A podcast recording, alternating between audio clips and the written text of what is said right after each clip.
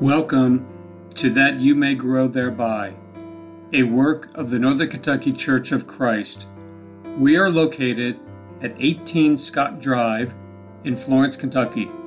Our phone number is 859 371 2095.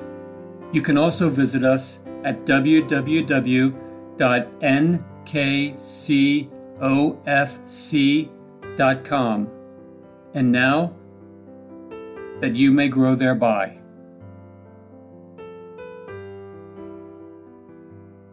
Thank you for listening to That You May Grow Thereby. My name is Greg Litmer. I am one of the elders of the Northern Kentucky Church of Christ. And in this episode, I would like to talk about an event that we read of in the book of Nehemiah. It is found in Nehemiah chapter 8. I'm going to just give a brief summary of what had happened to bring them to this point of Nehemiah chapter 8. In 606 BC, the first deportation of Jews from Judea into Babylonian captivity took place under Nebuchadnezzar. Included in this first group were the young man Shadrach, Meshach, and Abednego, and the young man Daniel. In 597 BC, the second deportation occurred. Included in this group was Ezekiel. And then in 586 BC, the city of Jerusalem, along with the temple, was destroyed, and a host of Jews were carried away at that time as well. In 536 BC, Babylon having been overthrown by the Medo Persians, Cyrus, the king of Persia, issued a decree allowing the captive Jews who desired to to return to Jerusalem. That was 70 years after the first deportation. His decree is found in Ezra chapter 1 verses 2 and 3. Since it was so very important, I want to read it. Thus says Cyrus, king of Persia The Lord, the God of heaven, has given me all the kingdoms of the earth, and he has appointed me to build him a house in Jerusalem which is in Judah. Whoever there is among you of all his people, may his God be with him. Let him go up to Jerusalem which is in Judah, and rebuild the house of the Lord, the God of Israel. He is the God who is in Jerusalem. As it turned out, about 50,000 did return, merely a remnant, as had been prophesied. This group was under the leadership of Zerubbabel. Their task was to build a temple to the Lord, and they did. The actual time of the building was four years, five months, and ten days, but they had been back 21 years before it was completed. And that tells us something about the priorities of the people at the time. About 60 years after building the temple, Ezra, the priest and scribe, led another group of two to three thousand to Judea. When he came, he found the moral and spiritual condition of the people to be far from satisfactory. And now, twelve years after Ezra, Nehemiah comes to Jerusalem. When he gets there, the circumstances are far from encouraging. The walls and the gates of the city were still in ruins, discouraging to both the eye and the heart. The people were behaving poorly. The richer Jews were oppressing their poorer brethren. and There was a general laxity about religious spiritual matters, illustrated by their abuse of the Sabbath and other obligations. Not only did the walls of the city need to be rebuilt, but the moral and spiritual fiber and life of the people needed to be rebuilt as well. The first part of Nehemiah, chapters 1 through 6, deal with the reconstruction of the walls of the city. The second part, chapters 7 through 13, deals with what I am going to call reinstructing the people. A vital part of that reinstruction involved getting the people to go back to the Word of God and to manifest the proper attitude toward it and its commands. That brings us to Nehemiah chapter 8, but we'll begin reading with the last part of chapter 7, verse 73 to chapter 8, verse 1.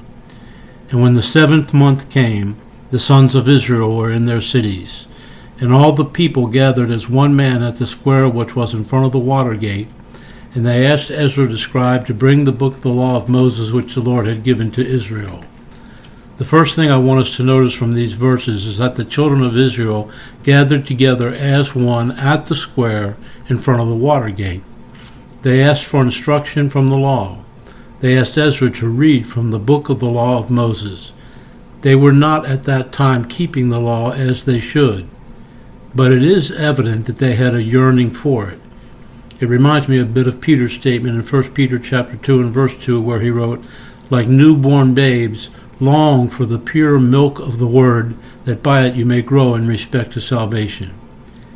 As I have said before, if we want to understand what it means to really long for the Word of God, just listen to all the wonderful little babies when it's time to eat and hear them join in chorus, and we can know.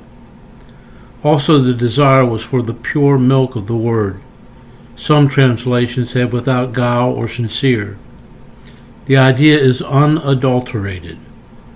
What we most passionately long for is the pure, unadulterated, unchanged Word of God. The only time a baby will refuse a meal at mealtime is when it is sick or, on rare occasions, just not hungry. In the spiritual realm, if we are not hungry, we are sick. Unfortunately, the appetite for spiritual food is often not as intense as the appetite for food that prompts the baby to demand it loudly and continuously until it is fed. Back in Nehemiah chapter 8, let's read verses 2 through 8 and see what happened. Then Ezra the priest brought the law before the assembly of men, women, and all who could listen with understanding on the first day of the seventh month. And he read from it before the square which was in front of the water gate from early morning until midday, in the presence of the men and women, those who could understand, and all the people were attentive to the book of the law. And Ezra the scribe stood at a wooden podium which they had made for the purpose. And beside him stood Mattithiah, Shema, Ananiah, Uriah, Hilkiah, and Maaseiah on his right hand, and Pedadiah, Mishael, Malchiam, Hashum, Hashbaddan, Zechariah, and Meshullam on his left hand. And Ezra opened the book in the sight of all the people, for he was standing above all the people. And when he opened it, all the people stood up. Then Ezra blessed the Lord, the great God, and all the people answered, Amen, Amen, while lifting up their hands. Then they bowed low and worshipped the Lord with their faces to the ground. Also Jeshua, Bani, Sherebiah, Akkub, Shabbethai, Hodiah, Maaseiah, Kelita, Azariah, Jozabad, Hanan, Pedaliah, and the Levites explained the law to the people while the people remained in their place. And they read from the book, from the law of God, translating to give the sense so that they understood the reading. For six hours or more the people listened to the word of God. Men and women, children who were old enough to understand, gave attention to the book of the law. I find it interesting that literally and far more expressively, the last phrase of verse 2 is, And the ears of all the people were unto the book of the law. They were fixed on what was being said and nothing else. I can't imagine such close attention, such awe and reverence being displayed by such a large and diverse group of people, young, old, and in between, male and female, to the Word of God. That reminds me of Habakkuk chapter 2 and verse 20, which says, But the Lord is in his holy temple, let all the earth be silent before him. That is the kind of reverence, that is the kind of attention, the kind of respect that the Word of God deserves and it does not matter who is presenting it, as long as it is the pure Word of God. When Ezra, standing on the pulpit so that all the people could see him, opened the book of the law, all the people stood, obviously a spontaneous act of reverence. This was God's Word Ezra was about to read. God's Word. What else is there that should prompt such spontaneous reverence? If we allow ourselves to truly think about it, it can be overwhelming. God has spoken to us. Before he read, Ezra blessed Yahweh the Lord, really words of praise and thanksgiving. And the people responded with a double amen, lifting up their hands in grateful acknowledgement to their God.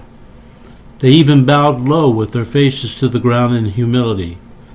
Then Ezra began to read and it is apparent that from time to time he would pause in the reading, and with the assistance of the Levites, explained to the people the meaning of the passages so that they could understand and make application. The Bible places great emphasis upon public reading and exposition of the Word. For instance, in Luke chapter 4, verses 16 through 21, we find this very interesting event. And he, that's Jesus, came to Nazareth, where he had been brought up, and as was his custom, he entered the synagogue on the Sabbath and stood up to read. And the book of the prophet Isaiah was handed to him. And he opened the book and found the place where it was written, The Spirit of the Lord is upon me, because he anointed me to preach the gospel to the poor. He has sent me to proclaim release to the captives and recovery of sight to the blind, to set free those who are downtrodden, to proclaim the favorable year of the Lord. Then he closed the book and gave it back to the attendant and sat down. And the eyes of all the synagogue were fixed upon him. And he began to say to them, Today this scripture has been fulfilled in your hearing. Did you note the reading of the Word of God, as well as the attention and reverence given to it? We found, and all the eyes of those in the synagogue were fixed upon him. Several years later, Paul told Timothy in 1 Timothy chapter 4 and verse 13, Until I come, give attention to the public reading of Scripture, to exhortation and teaching. In 1 Thessalonians chapter 5 verse 27 we read, I adjure you by the Lord to have this letter read to all the brethren. To the brethren in Colossae, Paul wrote in Colossians chapter 4 and verse 16, And when this letter is read among you, have it also read in the church of the Laodiceans, and you for your part read my letter that is coming from Laodicea.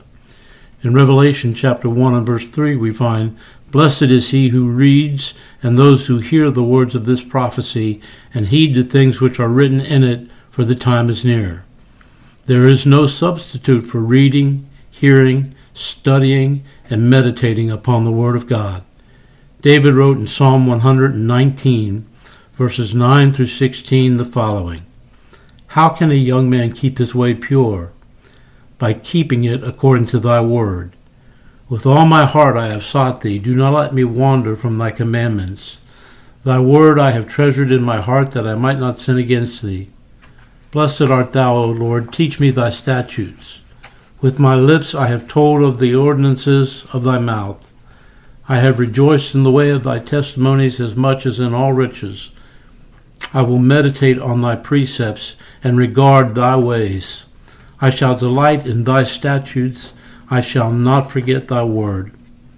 What a privilege to have the Word of God. It contains everything pertaining to life and godliness. It equips us for every good work.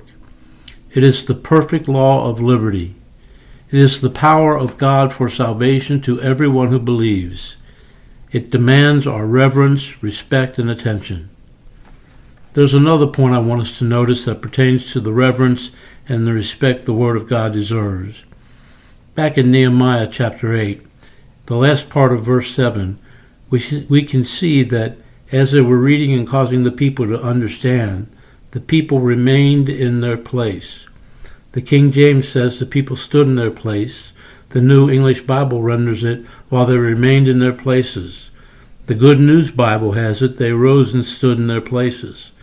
The point is simply this I believe they remained in their places out of reverence and respect for the Word, out of respect for those around them, and because they were focused, their ears pointed toward the book, so to speak, and they were not thinking of all the things going on around them. The responsibility that rests upon the shoulders of Ezra and those helping him is pointed out in verse 8. They were to read the book clearly and explain it in a way that the people could understand.